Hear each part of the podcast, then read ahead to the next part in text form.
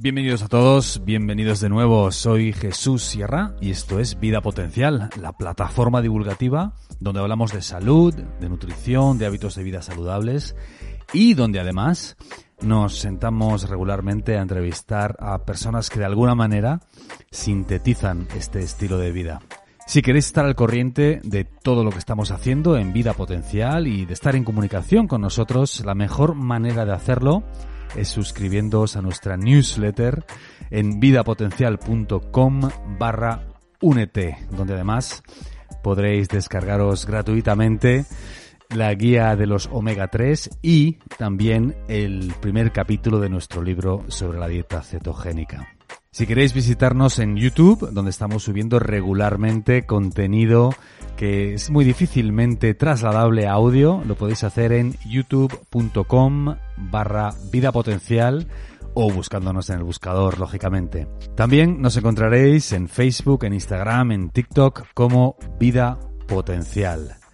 Sin más, os dejo con el artículo en audio de esta semana y como siempre, muchísimas gracias por estar ahí, muchísimas gracias por apoyarnos y hasta la próxima. Chao, un abrazo.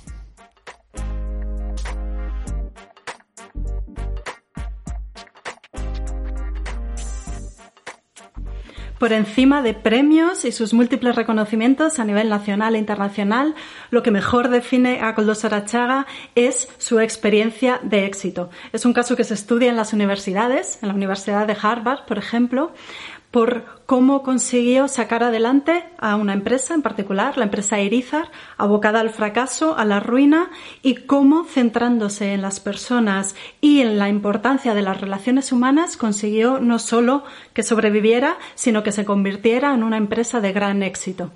Y esto lo ha ido haciendo con otras empresas y otros proyectos, contagiando así de su nueva visión del mundo de la empresa y el mundo social. Esta semana Jesús habló con él en una entrevista larga, muy interesante, en la que hablaron sobre este nuevo paradigma en el mundo de la empresa, en la importancia de las relaciones humanas, hablaron sobre educación y, desde luego, sobre salud. Esperamos que la disfrutéis. ¿Vamos allá, Coldo? adelante. Let's rock and roll. Vale. Bienvenido al podcast, Coldo. ¿Qué tal? ¿Cómo estás? Gracias por Muy venir. bien, muy bien. Gracias por invitarme. Es Es, un- es un placer estar con vosotros. Es un súper gustazo tenerte con nosotros. Coldo, ya llevamos haciendo esto de las entrevistas cierto tiempo, yo ya tengo algo- algo de experiencia y eres la primera persona que me manda un hilo de vida. Ya, bueno. ¿Qué es un hilo de vida? Bueno, pues, pues, a- eh, se suele llamar línea de vida, pero a mí lo de la línea no me gusta. El, el hilo, el hilo parece como que, que trenza, que une, que, que, que, que busca eh, los encuentros de, de lo que va pasando, ¿no? Entonces por eso lo llamo hilo de vida. Me parecía que te iba a facilitar, a facilitar el, el, bueno, pues el intentar con, con muy poca dedicación por tu parte, pues conocer qué son, qué son, pueden ser las cosas más relevantes que han pasado en mi vida o, que para mí han sido aquellas que me han, me han marcado, ¿no? Y que me han enriquecido en el fondo, que me han hecho evolucionar eh, eh, realmente. Y, y que iba a ser más, nos íbamos a encontrar más cómodos. Claro, claro. Lo que no me has mandado es un currículum. Con buen criterio, ¿no?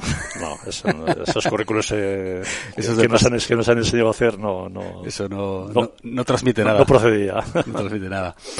Coldo, ¿cómo puede ser que un tío con tu histórico empresarial, con tu histórico como, como emprendedor, que ha creado miles de puertos- puestos de trabajo por todo el mundo, que ha hecho mil cosas con la reputación que tienes, y con, este histórico de éxitos, hable de cosas como visión social, solidaridad, generosidad, que hables de las personas primero.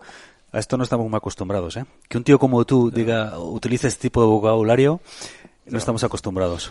Sí, por no, efectivamente no es, no es, no es muy no es muy común. Sí. Yo creo que suelo decir a veces que inventé el término de personas Eh, y eso pasó porque cuando yo empecé a, a- al primer lugar en el que teníamos a ganar un salario o a tener Sí. un, un, un dinero para aquello que hacía, que el- el- no era el dinero nunca lo que me preocupaba, sino de qué podía disfrutar, pues me encontré que después de haber estudiado, que hace 50 años no era muy normal todavía pasar por la universidad, pues me encuentro que en las primeras eh, reuniones que se hacían allí y demás éramos los que habíamos estudiado por un lado y los que no habían estudiado por otro. Éramos los que se llamaban los cuadros, los directivos por un lado y los demás por otro. Nosotros éramos los cuadros, los directivos y los demás eran los trabajadores. Y para mí aquello fue un shock. Pero coño, pero si yo, si yo también vengo a trabajar. O sea, yo no, o sea, ¿por qué ellos son trabajadores y los demás no somos?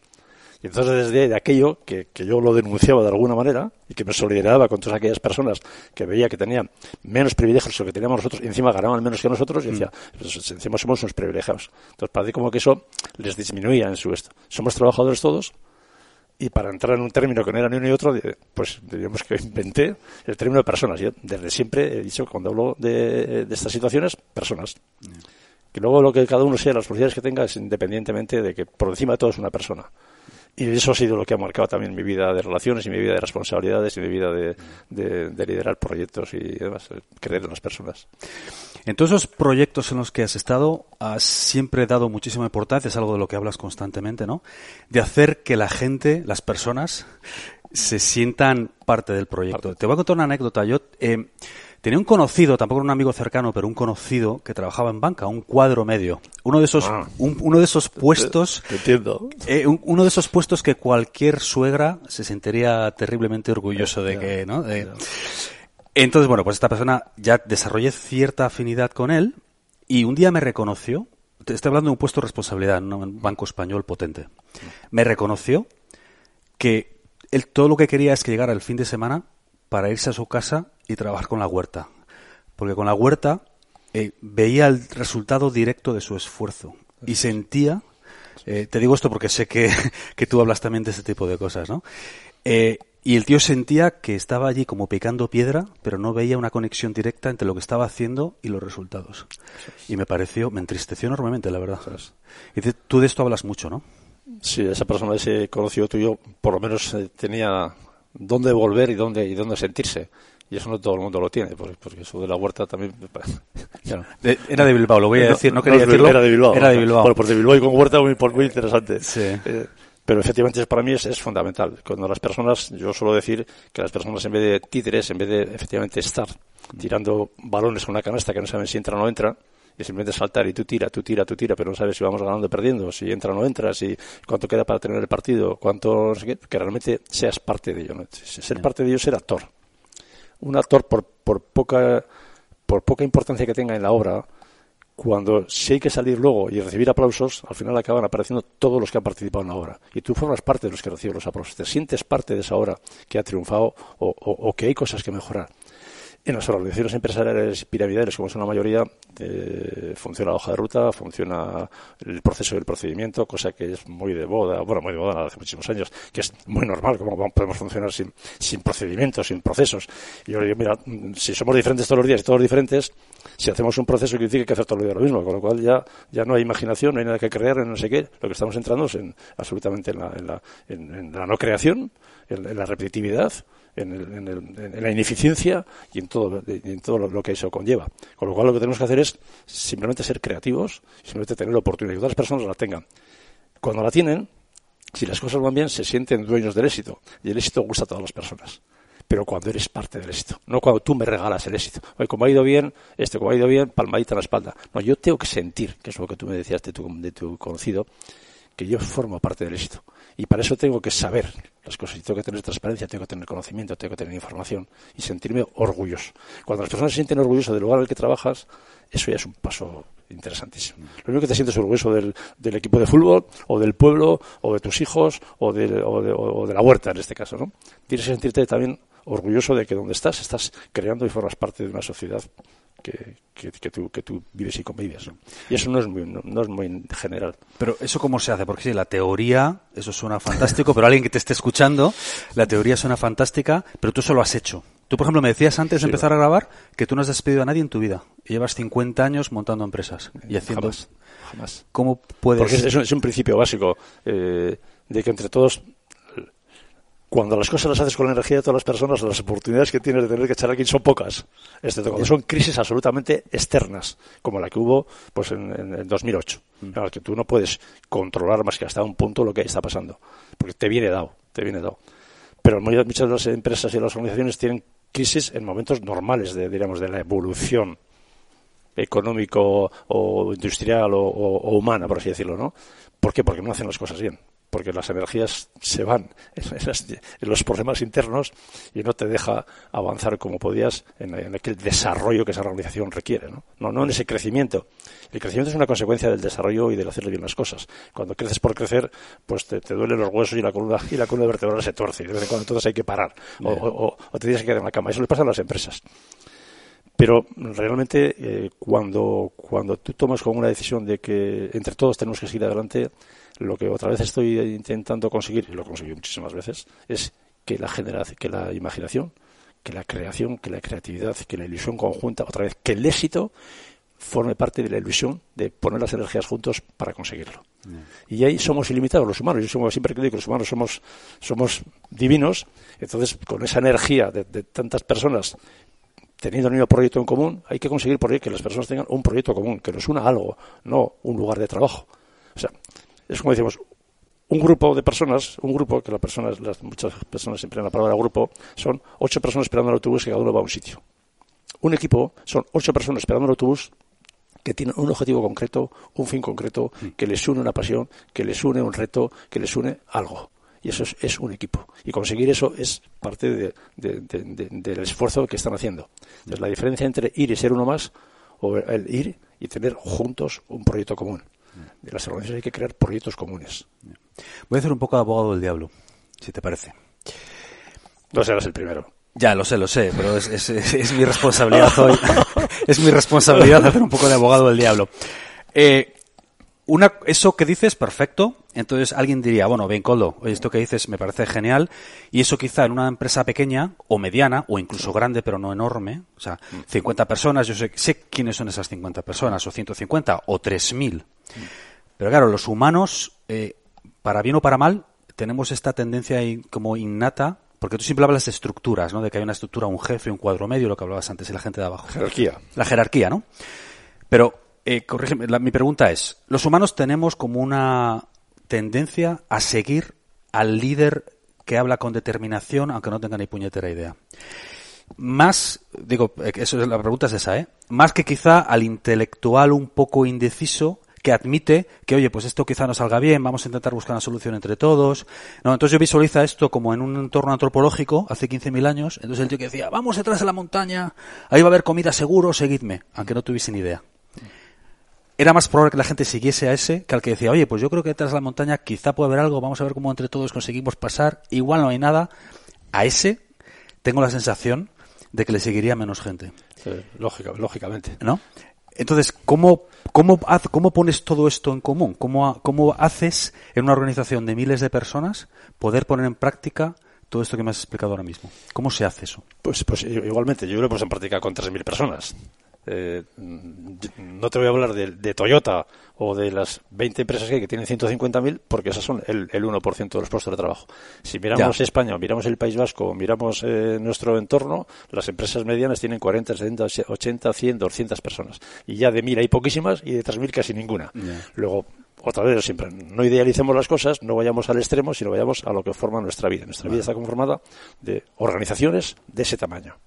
Entonces, organizaciones de ese tamaño pues simplemente lo que, lo que tienes que hacer es, no, no es lanzar, tú decías, entre el que dice una cosa pero tiene dudas, eso genera dudas. O sea, si tú tienes dudas, lo que estás es generando dudas a los demás.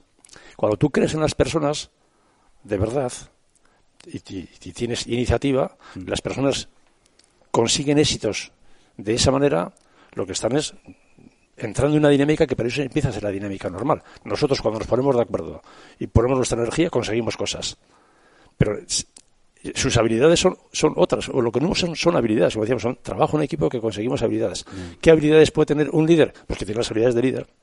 Las habilidades de líder son la capacidad de creer en los demás.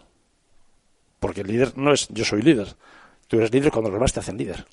Yo creo que la mejor definición que, he oído de líder, que hay docenas de libros, es eres líder cuando los demás creen en ti y te hacen líder.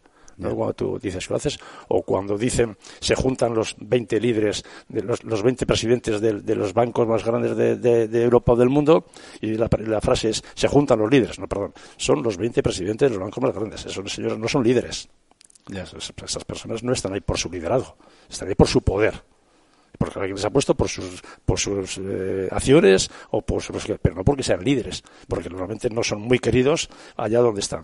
El líder es querido, el líder es mimado, el líder es, su compañero, el líder es sensible, el líder, el líder deja hacer, el, líder tiene los poros abiertos y está pendiente de, la sensibilidad de los humanos, el, líder no es humilde, es sencillo, y esas, cosas que parece que no, que queremos que las personas mm, no son sensibles a ese tipo de cosas, o, los humanos no son, algunos dicen, el humano por naturaleza es malo, o sea, el humano por naturaleza es encantador.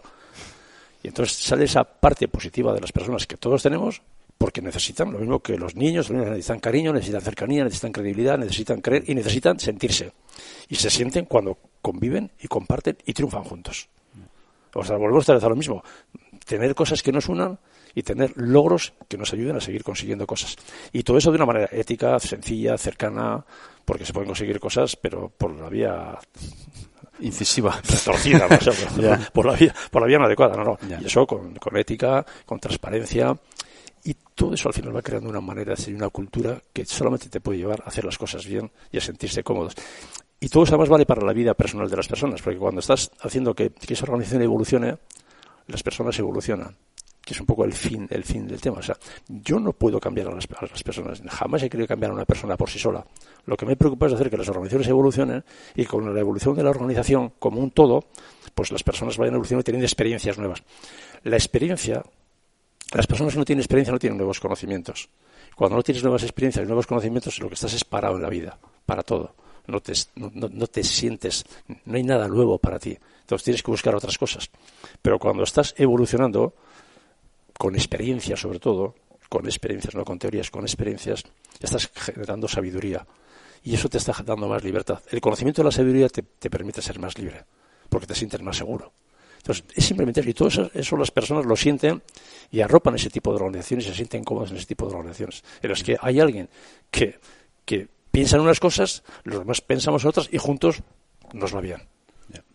Yo, creo que es una cosa de ese estilo. O sea, yo no sé hacer casi nada de lo que saben hacer las miles de personas con las que he convivido. Cosas que hacen ellos, yo soy incapaz de hacerlas. Pero sé hacer otras cosas. Entonces, los que hacemos nos complementamos. Es complementarnos para crear eso que llamamos el equipo, que, es, que, tiene que ver con la gran diversidad o con la total diversidad que somos los humanos. Juntos, cuatro somos más que uno más uno más uno. Entonces, es, así. Em, me gustaría que eh, hacerte una pregunta a nivel de corte empresarial, más práctico, ¿vale? Para la gente que, para la gente, porque bueno, al final todos somos empresarios de nuestra vida, también me gusta a mí decir, ¿no? ¿Cómo gestionas el riesgo, Coldo? Digamos, aquí hay, yo creo que a veces hay una, tú como empresario y casi a nivel personal, ¿no? Hay esta imagen a veces un poco exagerada de que el empresario de éxito es el que toma decisiones un poco loco, no, el que quema las naves, ¿no? El que apuesta todo. ¿Cómo, cómo, cómo es tu visión del riesgo cuando afrontas un proyecto, cuando quieres pues, involucrarte con una empresa? Eh, además yo lo he definido de una manera muy clara. nunca hay que hacer ninguna algo. En mi caso, el concepto de, organización que tiene que ver como yo le llamaba la madre. Tú nunca puedes poner en riesgo a la madre. A la madre es la organización. O sea, tú no puedes ser un, iluminado, alguien que no sé cuál, que si esto va mal, nos hundimos. Con lo cual, no ponemos las naves. Si tenemos 10 naves, sacamos dos. A ver qué pasa. Las otras ocho asegurando el futuro. Absolutamente. Porque no todo el mundo va a ver eso. Con lo cual ya entramos en una, tensión y en la no, otra vez, bienestar ni felicidad. Porque entra el miedo. Tú no puedes hacer algo, un líder jamás hará algo que genere miedo al resto de las personas.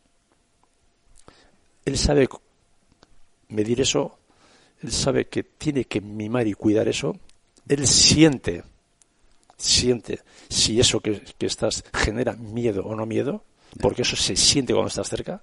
Cuando yo he dedicado el 95% de mi tiempo a estar con las personas, en vez de estar con los papeles, con las gestiones, con este, con otro, porque eso ya lo saben hacer los demás mucho mejor que yo, simplemente a sentir que sienten los demás, pues entonces es muy fácil cuando sabes que estás haciendo algo, que no es el momento, o que hay que explicarlo más, que hay que hacer una pedagogía, o que falta algo que no está. Pero nunca, nunca, nunca tienes que poner en riesgo a la madre. Y además es que en los sitios que he estado decíamos, podemos invertir hasta aquí, tenemos que guardar hasta aquí, tenemos y eso daba una tranquilidad del carajo.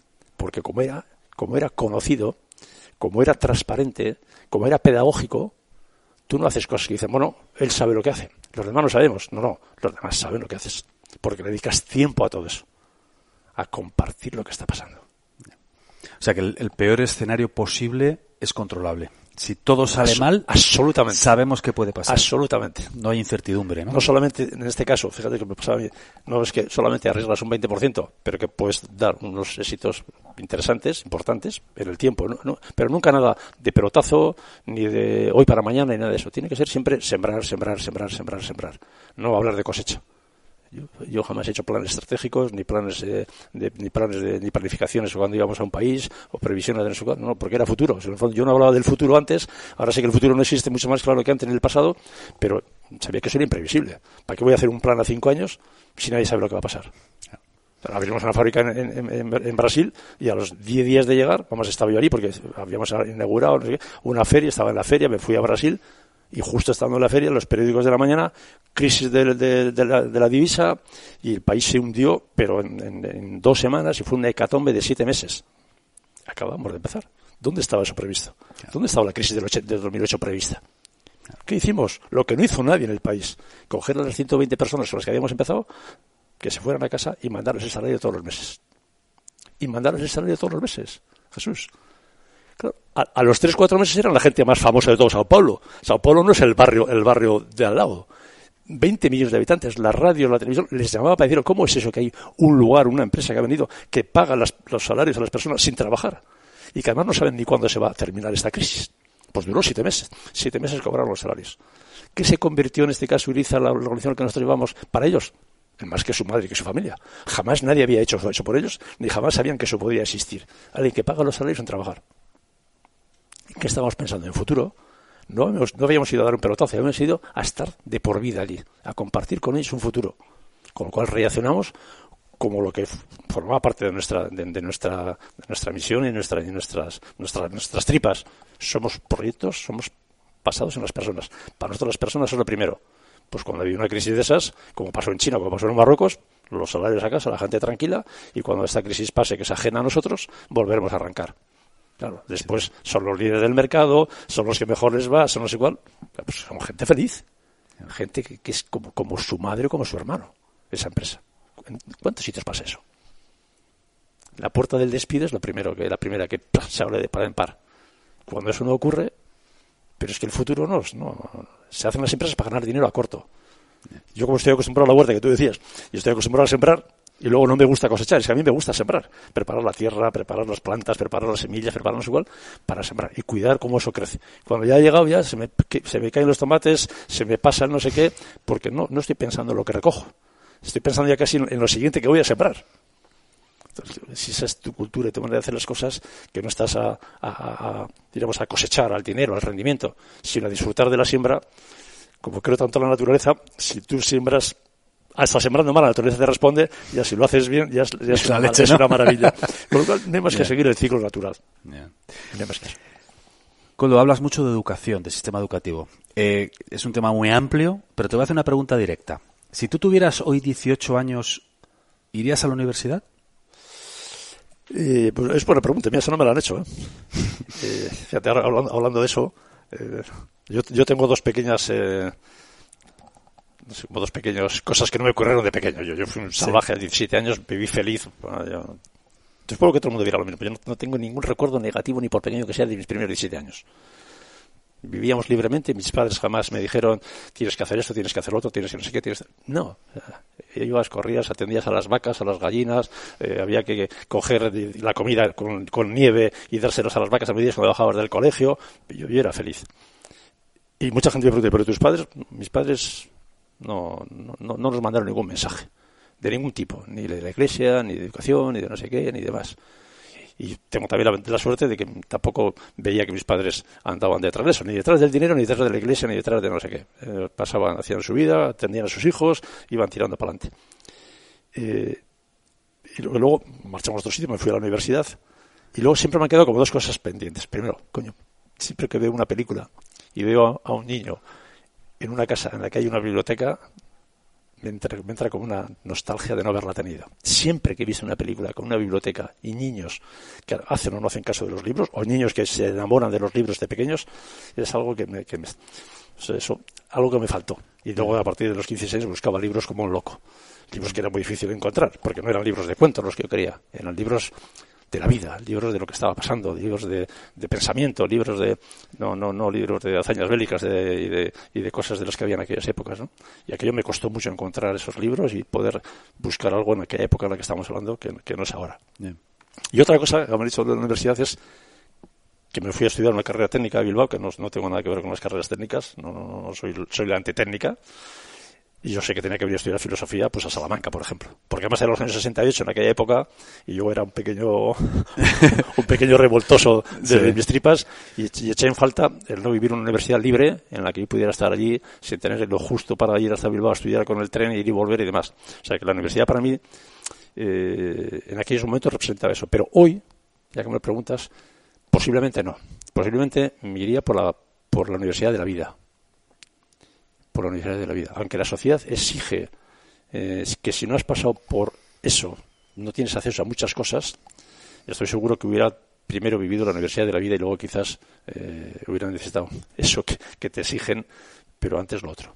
No, no, no, no, no me veo ahora estando eh, cinco años eh, asistiendo, además, porque yo creo que las universidades tienen poca vida, además. Hoy no hay vida universitaria, no, no hay vida social, no hay, no hay reivindicación, no hay, no hay no hay es, cada uno a lo suyo, van a tal, sí que tienen sus amiguetes, porque yo he dado muchas clases en la universidad, muchas, incluso he hecho encuestas, mm. y alguna vez he hecho encuestas a, he hecho en todas las universidades del País Vasco. ¿Qué es lo que quieres ser dentro de 20 años? primero la, la primera era, ¿qué te llevas de la universidad?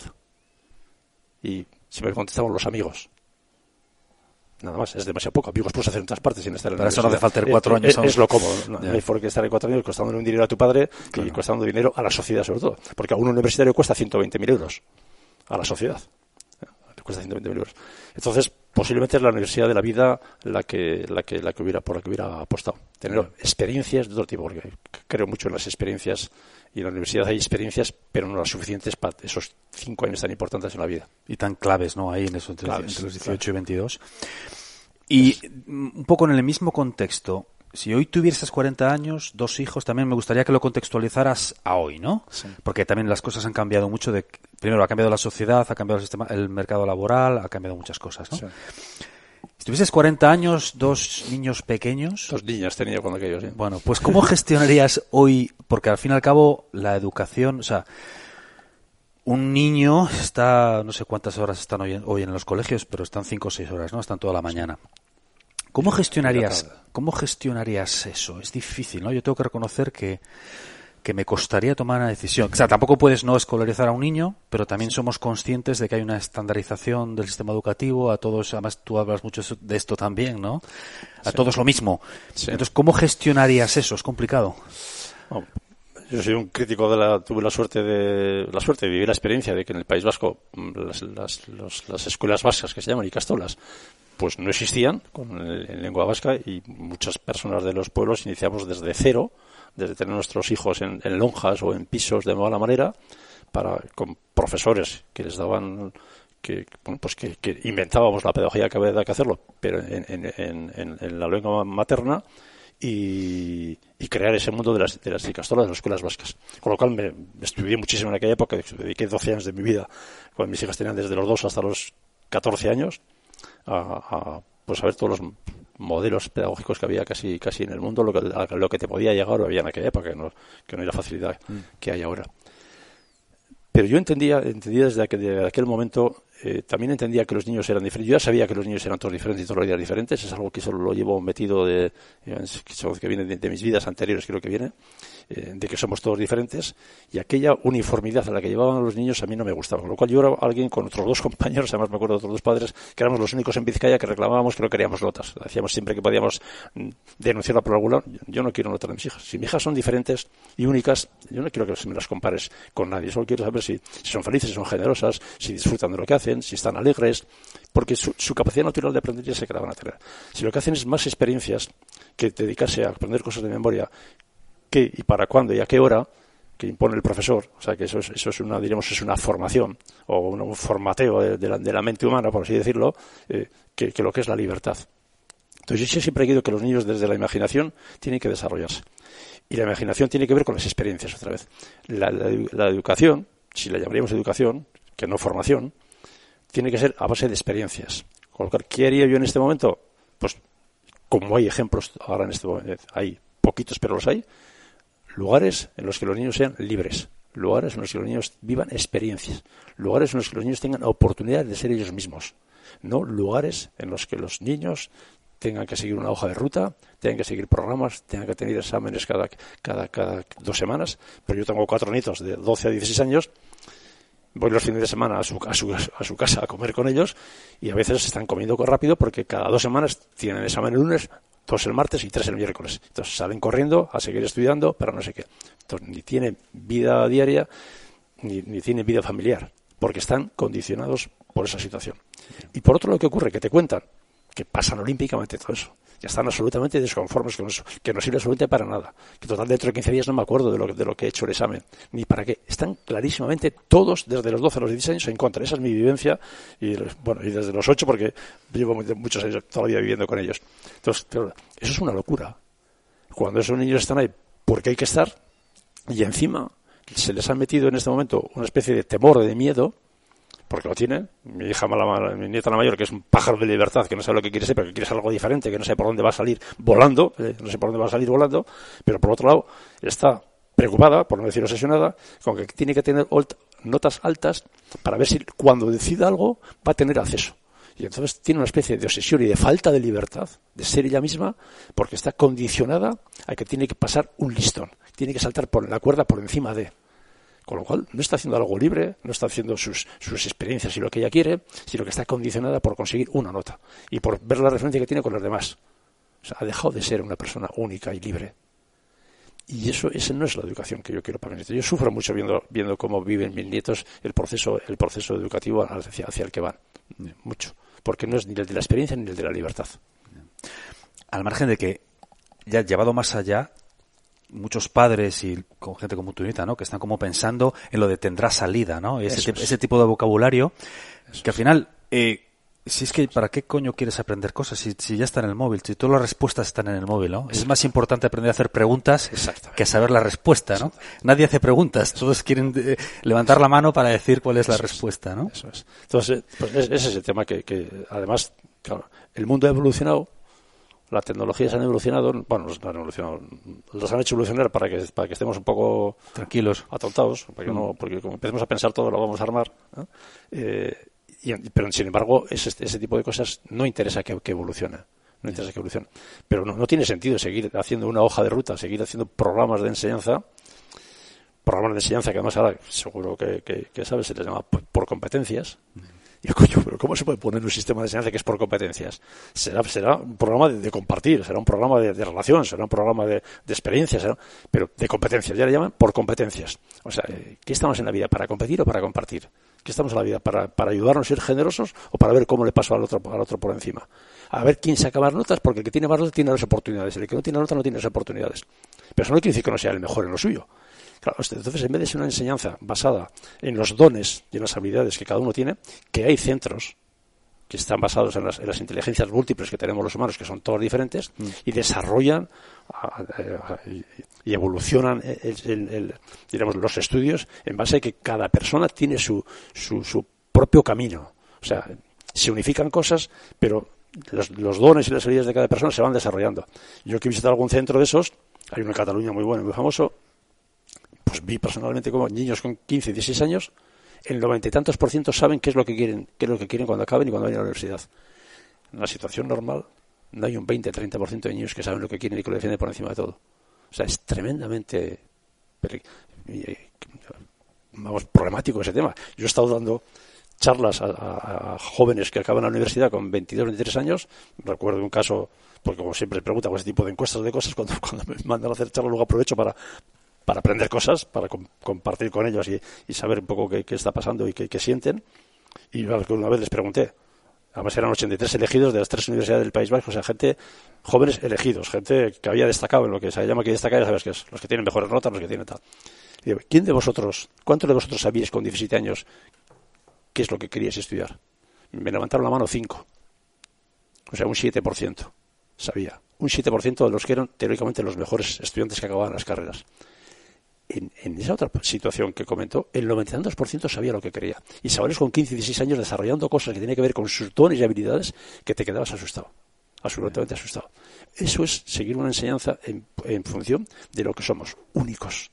Y como tal, dejar que se desarrolle aquello para lo que son los mejores. Luego, si yo saco aquí un 5, posiblemente estoy haciendo un esfuerzo tremendo para sacar un 5, ese 5 que quieren que me compara con los demás.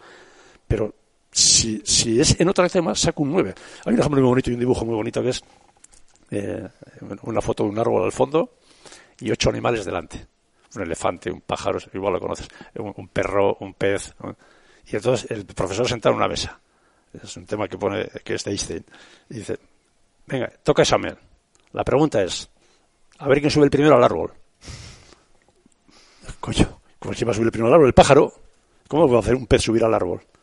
Entonces yo, yo recuerdo que cuando, cuando mi nieta, que es nadadora, vio eso, eh, con 12 años, y le enseñé eso, me dice, Jolín, pues mm, a mí que, me, que, ponga a nadar. Ella se vio, se vio, se vio como el pez. Ah, yo a nadar. Porque volar no sé, pero nadar sí. Entonces, claro, si el examen es vamos a nadar, entonces yo voy a ganar. Luego un 10 o un 9. Pero si subir al árbol, la foca no sube, el, perro con mucho esfuerzo igual pega un salto y llega, el elefante por supuesto no. Entonces yo comento con ese gráfico. Y ahora imagina, imaginaos que sería en equipo. Hacer en equipo cómo subimos al árbol. El elefante se pone debajo, le coge con la trompa la foca, la pone no sé qué, desde arriba el mono, el mono la coge, también la pone en una rama, y al final todos, con el elefante allí puesto así con las patas en esto, sería la foto en los que estarían nueve arriba y el elefante casi subiendo. Eso sería un 9,8. Pero si es cada uno a ver quién es el mejor, la, pregunta es graciosa. El examen está, está, está, manipulado. Unos van a salir triunfando y otros defraudados. Y entonces, efectivamente, el resumen de, Einstein decía, aquí, de esta manera solamente podemos crear eh, personas traumáticas para el futuro, haciendo las cosas de esta manera. Ese es el modelo escolar que tenemos. Somos todos diferentes, pero subir al árbol es para todos. Esa no puede ser la pregunta. Culto, después de todas las cosas que has hecho en tu vida, todos los proyectos que has lanzado, todos los intereses que tienes de los que has hablado y todo el contenido que has, o todas las cosas que estoy haciendo por el camino más allá de lo empresarial también, ¿qué es lo que más te motiva últimamente? Hoy, ya, a estas alturas de la película.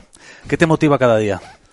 Bueno, sigo muy motivado y muy, muy ilusionado por, por allá, porque también he descubierto, he descubierto muchas de las cosas que intuitivamente desde mis tripas eh, intuía que eran así, las personas es lo más importante, eh, la libertad es la base de la vida, la no la no dependencia de, del poder, del dinero, del querer tener, sino del ser, son cosas que en mi vida sin querer las he llevado. Es el dinero nunca me ha, me ha traído, sin embargo, pues más bien me sobra que me falta. O sea que la, la, vida, cuando vas sembrando con, con sencillez y con honestidad, a mí me ha demostrado y en los entornos en los que me he movido cuando lo hemos hecho así, que nos ha devuelto siempre mucho más. como al final creo que eso es mi, no sé si es mi misión o, en lo que me siento feliz y hago mm. feliz, o, pues es a lo que a lo que me dedico. Y cada vez veo más que efectivamente las capacidades humanas, ya las veo más eh, en la conexión, en la conexión un poco con, con, el todo, ¿no? o sea que eh, que tenemos que expandir lo que hacemos y lo que conocemos, que, que, tampoco tenemos que, que, encerrar las cosas, que, que vivir y convivir con, con, con, otras culturas y con otras sociedades y con otros eh, da muy buenos resultados. Nosotros ahora estamos expandiendo mucho lo que hacemos, que es bastante único, y estamos creando una comunidad internacional, cosa que eso parecía un sueño, de gente que se apasiona con, con lo que... Con eso es difícil, a ver cómo se lo explicamos a un empresario. Sí, pero eso apasiona a mucha gente apasiona mucha gente porque le libera de, de, de, la situación de, mandar, de ordenar, de, jerarquía, de, eh, que sabe que eso no es el futuro y que no lo hace feliz. Entonces, el, hacer que eso, eh, digamos, tenga su, su, evolución, es una palabra que me, que, que, me encanta, que vayamos evolucionando y ayudar a esa evolución, me parece que es ayudar a que la sociedad sea mejor y a que el mundo sea más, más, más atractivo y más inteligente. Cada vez comprendo más y quiero que compartir eso de que el bienestar es puntual, y la felicidad es permanente. El bienestar se compra, la felicidad se obtiene y se queda. Entonces es por ese camino. ¿Cuál dirías que ha sido tu mayor fracaso en la vida? Toma ya. Menuda bomba que te he tirado, ¿eh? es que, es que Mira, te lo voy a poner un poquito Como más te fácil. decía antes. Te lo voy a poner un poco más dime, fácil. Algún, o, o si quieres contesta así, no, la no. pregunta abierta. Oye, Te- tú eres sí, el que mandas aquí. te, lo, te- te lo acoto un poco, te lo Sí. acoto un poco. O un fracaso, digamos, que quizá no ha sido un fracaso vital muy rotundo, pero algún fracaso que hayas tenido en el pasado, ya sea a nivel personal, profesional o de otro tipo, que, que haya significado como una especie de aprendizaje muy sólido que ha hecho que con posterioridad, una lección fuerte que has aprendido, que ha hecho que con posterioridad hayas tenido un éxito brutal gracias a ese fracaso que tuviste previamente. ¿Me explico? Bueno, Es muchas cosas, pero no, no, pero está, está bien. Lo de brutal, no, sobre todo esto que ha dicho éxito brutal, más o menos un poco, un, po- un poco fuerte, un poco. a- a- Soy a- un poco hiperbólico yo. Me gusta exagerar. Pero, pero sí, sí, para entenderlo claro a veces hay que exagerar, hay que pinchar y hay que provocar, está bien. Eh, quizás hay una, una, una cosa. Eh, he aprendido, he aprendido últimamente que además me dedico mucho a estudiar a los, a los místicos y a los, a los maestros de la sabiduría y cosas de esas porque me he encontrado también con gente que me ha puesto ahí y profundizando resulta que es bastante cómodo en esas cosas que pensaba que iban a ser más difíciles y, y me he sentido muy cómodo en, ese, en este nuevo mundo de descubriendo quiénes somos y para qué estamos pero que conecta mucho con lo que, lo- con lo, con lo que siento. Eh, en, en- en el hilo de vida que comentabas que, que forma parte de, pues, de, mi vida, hay un hecho que a los 60 y hace cuatro años, cinco años, eh, la que era mi compañera de vida de, 40, de 50 años, pues, pues un día llegas a casa y dices, mira lo que tengo aquí, y eso se convierte dos semanas más tarde en la palabra cáncer, la palabra cáncer genera otro cáncer, y eso, pues para mí fue, para nosotros, pues fue un cambio absolutamente de vida. Eso llevó a 14 meses de, pues de cuidados, de mimos, de, dolores, de sensaciones, de posible o no posible, bueno, lo, típico que lleva la palabra cáncer. Y ahí descubrí una cosa, yo suelo decirlo y lo pone ahí. Yo a los, a los 68 descubrí el amor. Y, y creo que el cariño es una cosa, que la buena relación es otra, pero el amor es otra cosa. ¿Y por qué descubrí el amor? Porque durante 14 meses me dediqué solamente a Maite, a atenderla y a cuidarla. Y para mí el, el que ella sonriera o el que ella me dijera qué sopa más rica has puesto o que no sé qué era como el mayor premio que podía existir en el mundo, ¿no? O sea, estaba obsesionado con, con a ver si conseguía una sonrisa suya, si conseguía que me dijera que aquello le había gustado.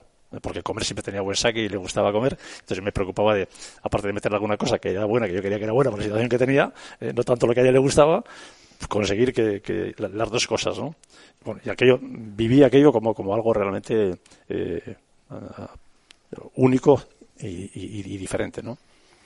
Pero luego también, también des- descubrí con esa situación que he descubierto a raíz de eso, de conocer un poco más sobre, sobre el tema del cáncer, la medicina y muchas cosas, que, con lo cual ha sido la, la- visión y la apertura de, ese sufrimiento y de esa situación, porque eh, otra cosa que he aprendido es que, que todo es- no hay nada que ocurra por casualidad, sino por causalidad convencido de que eso tenía que ocurrir y ha ocurrido para que las, para que cada uno fuéramos evolucionando hacia, hacia donde hemos evolucionado. Y a mí eso me, luego me trajo un gran cambio en mi vida, eh, lógicamente, desde, desde, ser vegano, el tener que vivir solo, el aprender cosas nuevas, el, el- tener otra visión de, de, para qué estoy aquí, muchísimas cosas, ¿no?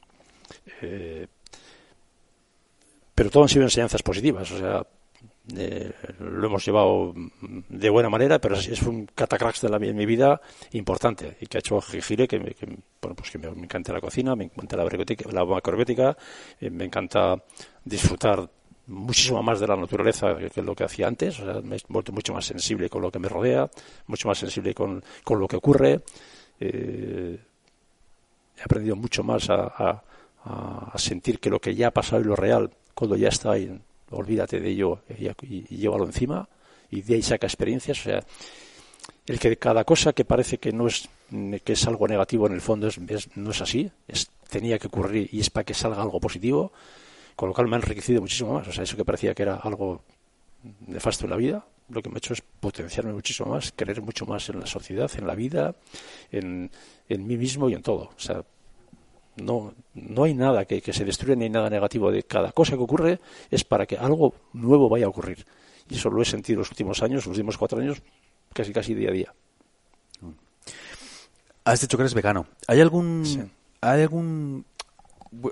también te voy a hacer la pregunta en sentido amplio. Venga, ¿cómo se cuida Coldo Garachaga? Sarachaga, perdón. ¿Cómo se, cuál, ¿Qué es prioritario para ti? Digo, ahora ya casi hablo un poco, como sabes, en, en este canal hablamos mucho de salud también. Salud, nos sí. gusta hablar de ideas, nos gusta hablar de cambios, pero una de las cosas que hablamos mucho es de salud. ¿Qué es un in- innegociable para ti en tu día a día? ¿Cómo te cuidas? Bueno, an- antes de eso es por qué me cuido. Perfecto. Antes de eso, me Por vas favor. me vas a abrir por qué me cuido. Eh, yo creo que me cuido toda la vida. No lo sé, pero creo que toda la vida. Eh, Otra vez conecta con, con- con la palabra que es clave en mi vida. ¿eh? Que en mi libro de vida pone, que no sé si lo hemos comentado, que yo a los siete años sabía que aquello que iba a, diremos, a, a ser el- lo troncal de mi vida es la libertad. En el sentido más amplio de la libertad. Y la libertad solamente la tienes cuando no hay nada que te impida ser lo que tú quieras ser. La salud te para en seco. Cuando tú tienes problemas de salud, no tienes ni libertad ni tienes nada. Ni tienes cariño, ni puedes dar nada, ni estás a lo tuyo y sufriendo. Lo que yo entendía que una persona que no tiene libertad, que no tiene salud, no tiene libertad. Es salud, luego podrás poner amor, paz y dinero. O podrás poner dinero, pero sin, sin salud no tienes nada que hacer. Era algo como me parecía que era absolutamente natural. Tú, si tú no te quieres, no puedes querer a los demás. Si tú te, te- te agredes, agredirás, a- a- estarás agrediendo a los demás. Luego, eh, me, me parecía algo como natural, pero no es algo que nunca ha marcado una sesión en mi vida. Es algo como natural. Natural. Me acuerdo una vez que, fumé un puro con 17 años y lógicamente no sé dónde sacábamos los dinero para hacer una chufla cada año cuando. Yo creo que poníamos una perra cada día y de hacíamos una chufla. Pero siempre acababan con, cava y, y un, y con un puro. Estuve a punto de morir. Me acuerdo que lo pasé tan fatal que es la última vez que hubo un, cigarro en, mi boca. Pero fue una experiencia natural, no es ni miedo ni esto. Lo- me sentí tan mal que yo, yo no, no, no, no, esto, no es lo mío. Y jamás he puesto un, un cigarro en mi boca. Entonces he tenido siempre una sensibilidad. Al tener también una sensibilidad tremenda a la naturaleza y a lo que surge de la naturaleza, pues, pues eso ha sido parte de ello. Entonces, ahora, ¿por qué soy vegano? No soy vegano como los veganos normalmente. Yo soy vegano, primero, porque no quiero que ningún animal sufra y muera por mí. No quiero. Hoy todo lo que se come y todo lo que se compra, detrás hay un animal que sufre. Alguien me dice, Coldo, no, mi padre, mi padre, mi abuelo tiene unas gallinas en el que las tiene todo el día sueltas, todo el día no sé qué y demás. Y yo le pregunto, ¿y qué hace cuando, cuando dejan de poner huevos? Ah, no, claro, matarlas, pues eh, hacer caldo. Entonces yo hacía unos cuantos meses tengo gallinas. O sea, soy un vegano que come huevos. Pero mis gallinas van a morir conmigo. Y mis nietos me han, pro- me han prometido que si esas gallinas, cuando, si yo me- voy, que, que- que me quiero ir. Antes de las que me gallinas, quiero ir. si te vas antes de las que yo me gallinas. quiero ir. Las gallinas tienen que ser enterradas como hemos enterrado a los perros. Y como tendremos el manzano o el peral que tenemos o la higuera que tenemos en casa hasta que se pudra de vieja, pásanos igual. Pero no porque de menos hijos la vamos a cortar. Si no da hijos, seguirá con nosotros. Porque es la higuera que tenemos ahí, forma, forma parte de nuestra cultura, de nuestra, de nuestra vida y de nuestro entorno. Y no somos quien para cortarla. Porque no nos dé para comer. No tenemos las cosas para comer, tenemos las cosas porque están ahí. Y estaban antes que nosotros, seguramente. Entonces, simplemente para mí es una manera natural de vivir. Natural de vivir. No quiero que sufran por mí. Segundo, creo que ayuda al medio ambiente, sin ninguna duda, a que la naturaleza sea más sana. Y tercero, me ayuda a mi salud, por las creencias que tengo de lo que tiene que ver con grasa, no grasa, lo que sea. Pero fundamentalmente es lo primero. Y para salir de esos tópicos, y como mm, sé que eso no, me va a hacer daño a la salud, pues tengo mis gallinas, que son preciosas, que viven conmigo, que están sueltas, y que es una gozada porque todo el mundo más disfruta de verlas y de, y, de, saludarlas y de tenerlas alrededor. Y mis nietos comen los huevos y me dicen, son los mejores huevos que hemos comido. Nunca compramos huevos tan ricos como esta. Con lo cual encima es que me dan una satisfacción del carajo. O sea, creo que, es- que, que tiene que ver con quererse. Eh, el humano en general no, no se quiere. No, no, no. Estamos, como estamos siempre comparándonos, pues tenemos unos problemas. Yo esos problemas he tenido menos y me ha parecido absolutamente natural. Y además, eh, y si- sin embargo, me encanta comer y como mucho, aunque esté delgado. Como muchísimo, porque también que- quemo muchísimo por lo visto. Pero es algo, na- también conmigo tiene que ver algo como libertad y naturaleza, que son las dos cosas que marcan mi vida. Pero, pero tiene que ver con la libertad. Cambio de tema, libros. ¿Ha habido algún libro en tu vida que te haya marcado especial? Bueno, seguro, seguro que ha habido muchísimos, casi ya lo puedo decir, pero bueno. Sí. Eh, ¿Qué libro has o regalado con más frecuencia o qué libro has releído, releído perdón, con más frecuencia o qué, libro ha sido un punto de inflexión en tu vida? No sé, ¿qué me dices? Tú algo sabes, yo creo. Eh, yo creo que todo el mundo tiene alguno. Podrás decir 15 o 20, no tiene ningún sentido decir 15 o 20 libros. Y si quieres que, alguien se interese, porque digo, si a este le ha gustado, a mí me encanta que me, que me, que me recomienden libros. Si yo creo en los que me rodean y me digo, oye, de este libro me ha encantado pues a veces hemos hecho movimientos de, venga, vamos a ponernos qué libro el verano lees, que no sé qué, ese tipo de cosas, que, pues, que te ayuda a los demás. Es como, ¿qué película? Oye, vete a ver esta película. Pues en vez de tirar de cartelera, voy a ver entre las 40 o 200 que hay, ¿qué película voy a ver? Que es como comprar unos zapatos entre 400 zapatos, pues muy complejo y muy, acabas cansado. Pues, oye, estos, esta película. Pues con el libro a mí pasa lo mismo. Yo con treinta y tantos años leí Siddhartha, de Germán Gess. Y eso marcó mi vida. Sí, también. Fue un punto de inflexión. Esa sencillez, esa, esa claridad, ese, esa humildad, ese, esa paciencia por el futuro, ese tener una visión clara. Yo me veía caminando. Tengo una visión que es casi la única que mantengo, que es caminando entre un bosque eh, en solitario, eh, como, como profundizando, caminando en, la vida, ¿no? Mm. Y eso me lo marcó, yo me lo he leído no sé cuántas veces, le he regalado no sé cuántas veces, lo he dicho no sé cuántas conferencias, eh, y mucha gente me ha, me Bueno, luego también resulta que he leído que es uno de los libros más leídos de la historia. O sea que. Como es, puedo, puedo esperar, puedo ayunar y puedo no sé qué, ¿no?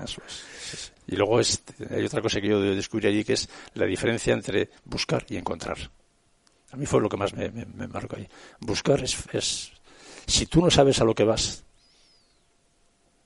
si ves un rol, escoges un rol. Si ves unas, unas setas, coges unas setas. No sabes si vas a roles o a setas. Pero si sabes a qué vas, no pararás hasta encontrar aquello que tú sabes lo que es. Y no te conformarás con lo primero que te presenta.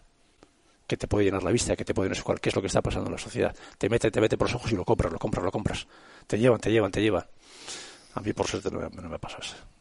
Les ha costado mucho llevarme. ¿Por qué? Porque otra vez conecto con lo de antes. Mi, mi concepto de la libertad va en contra de que me manejen de que me lleven. Pero es como una reacción natural. Eso me tiene en tensión, ni mucho menos, no me tiene en tensión. Me tiene absolutamente en libertad.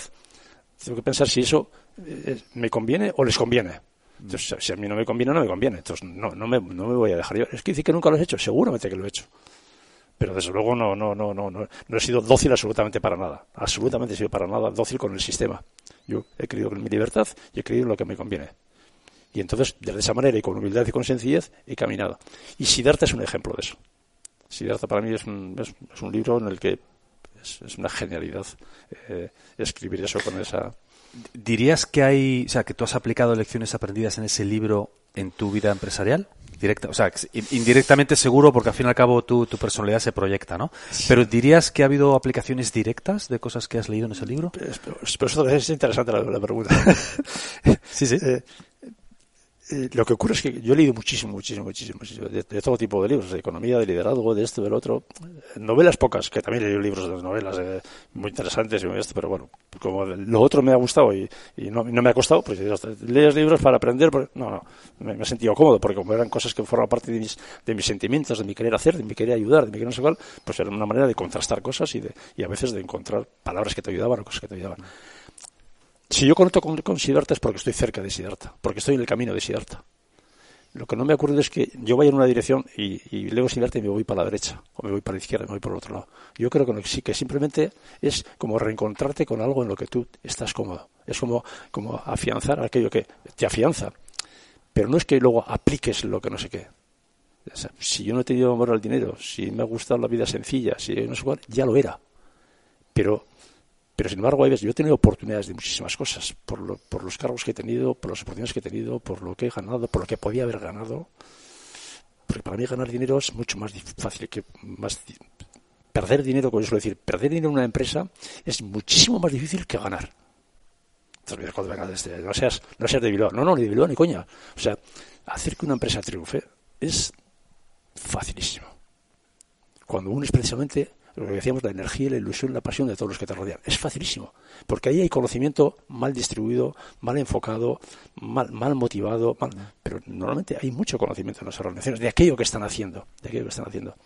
Entonces, a mí como, como no, me ha, no, me ha llamado eso, ¿eh? sin embargo me ha venido muchas cosas que, que, no necesitaba, pues siempre conectado con mi, con mi, con mi origen, ¿no? es como si la sencillez, la naturaleza, la, lo normal, la relación, el, es lo que ha marcado mi vida. Entonces, Siddhartha es como si me ayuda a ver esa, esa visión de, de, que voy por ese camino. Siempre he sido muy forofo y muy lector de la, de, lo, de, de la cultura hindú, de la cultura, siempre me gusta mucho. Pero ahí me he sentido muy cómodo. ¿Y por qué? Porque veo la sencillez. Cuando he ido a India, desde la comida, desde las gentes, desde yo estaba en China, en India, en muchos sitios, en Alemania, en Francia, en Estados Unidos, y lo que yo vi allí también, yo tengo una experiencia de una asamblea en, la India, que siempre hacemos asamblea, siempre compartimos con todo el mundo y cosas de ese estilo, llegar a la India a una asamblea de 200 personas, porque nos hicimos socios con una empresa que tenía, que hacía autobuses de, de 200 personas, y aquella asamblea con todo el mundo en posición del otro, con sus sonrisas, con las,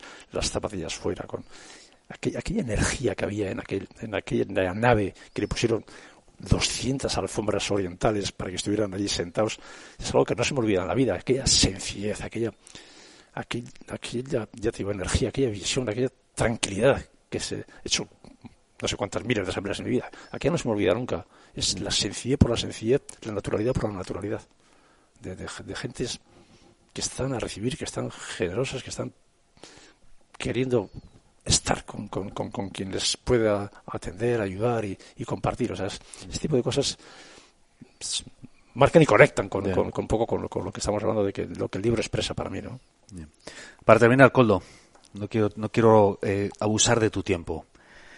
Esta es una pregunta que solemos hacer con mucha frecuencia. Si pudieras levantar el teléfono ahora mismo sí. y tener una corta conversación con el Coldo Sarachaga de 20 años, sí. ¿qué le dirías? Está bien eso pues eh, yo le diría no cambies. Yo le diría no cambies. Yo con, con, 20, con 20 años era disfrutaba de lo que hacía, tenía, tenía mis ideas mías propias muy, muy arraigadas, muy eh, yo creo que he disfrutado de las oportunidades. Por eso, eh, antes, fuera de esto, comentábamos, fuera, fuera, fuera de cámaras, sí. comentábamos que eh, me siento con deuda con la sociedad. La sociedad me ha, me ha dado la vida. La vida es la sociedad para entenderla, porque al final es, es la relación, es la, la, la vivencia con, con, con, la naturaleza. La naturaleza incluye a los animales, las personas, las plantas, en, en esa relación con, con, con, la naturaleza y con, el, y con el universo he salido siempre, siempre beneficiado. Entonces, con esos años también, no soy un joven con, con problemas del pasado, no, no, no, no tenía eh, eso de mirar para atrás, esos 60.000 eh, pensamientos que tenemos al día los humanos, que el 95% tienen que ver con el pasado con el futuro, pues yo tengo muy pocos pensamientos que tienen que ver con el pasado. Eh, muy pocos, por no decir ninguno. O sea, mi, mi pasado está conmigo y no, no, no, no tengo cosas que me pesan, no tengo una mochila cargada de cosas del pasado que me limitan la libertad, que también ya hablábamos antes, ligero de equipaje. O sea, ese tipo de cosas también forman parte de tu no libertad. El que tengas deudas, el que tengas eh, pasiones, el que tengas eh, querer poderes, todo eso carga tu mochila de falta de libertad. El querer dominar a unos, el querer ser macho en vez de no sé qué, este, muchas cosas que la vida nos, han enseñado a ser.